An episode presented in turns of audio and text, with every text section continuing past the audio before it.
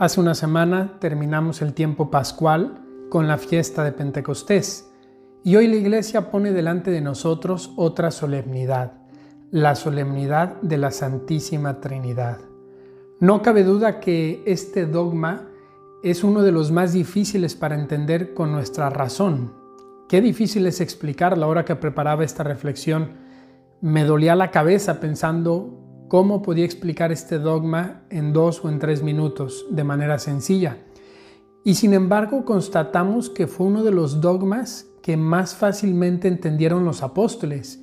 De hecho, este fue uno de los primeros dogmas proclamados por la Iglesia en los primeros concilios desde el año 300. Por tanto, es un dogma que se entiende no tanto con la razón, sino sobre todo con el corazón.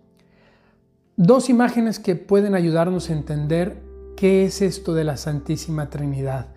Sabemos que Trinidad viene del latín, Trinitas, que significa tres, tres personas en un solo Dios, es lo que nos dice la Iglesia. Y esto lo podemos entender con esta primera imagen, la imagen de un triángulo. Cada uno de los vértices es parte del mismo triángulo y sin embargo cada uno es distinto el Padre, el Hijo y el Espíritu Santo. Ambos son distintos, pero son parte del mismo triángulo, el triángulo del único Dios. Otra manera de representar, de simbolizar lo que es la Trinidad es una vela encendida. La vela en sí misma simboliza al Padre.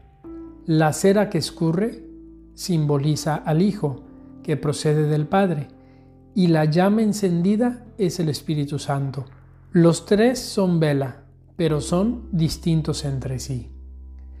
Pero lo más importante de esto es reconocer, recordar y tener muy presente que toda la Trinidad es un misterio de amor.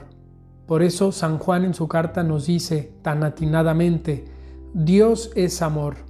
La acción que hace el Padre, el Hijo y el Espíritu Santo es una acción que habla del amor cada uno de una manera muy especial.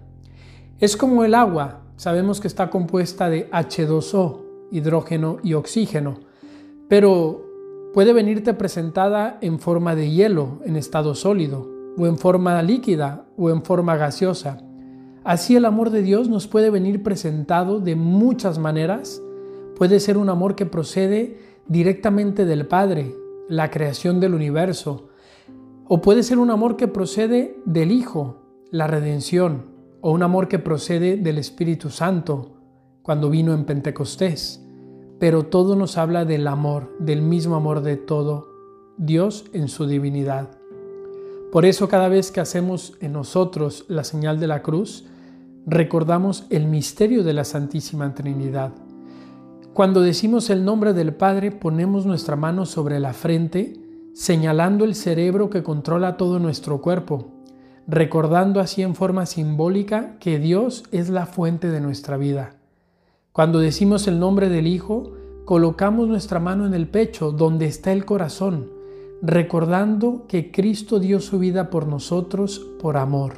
Y cuando decimos el nombre del Espíritu Santo, colocamos nuestra mano en nuestros hombros, simbolizando así que el Espíritu Santo nos ayuda a hacer obras de caridad, nos ayuda a movernos para amar a los demás, nos ayuda a vivir nuestra fe con coherencia, con delicadeza y con la mayor santidad posible.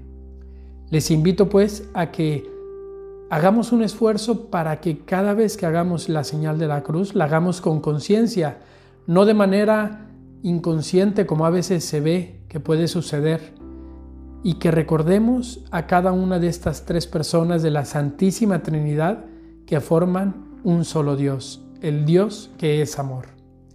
Soy el amado Rodrigo y les mando un saludo desde Roma.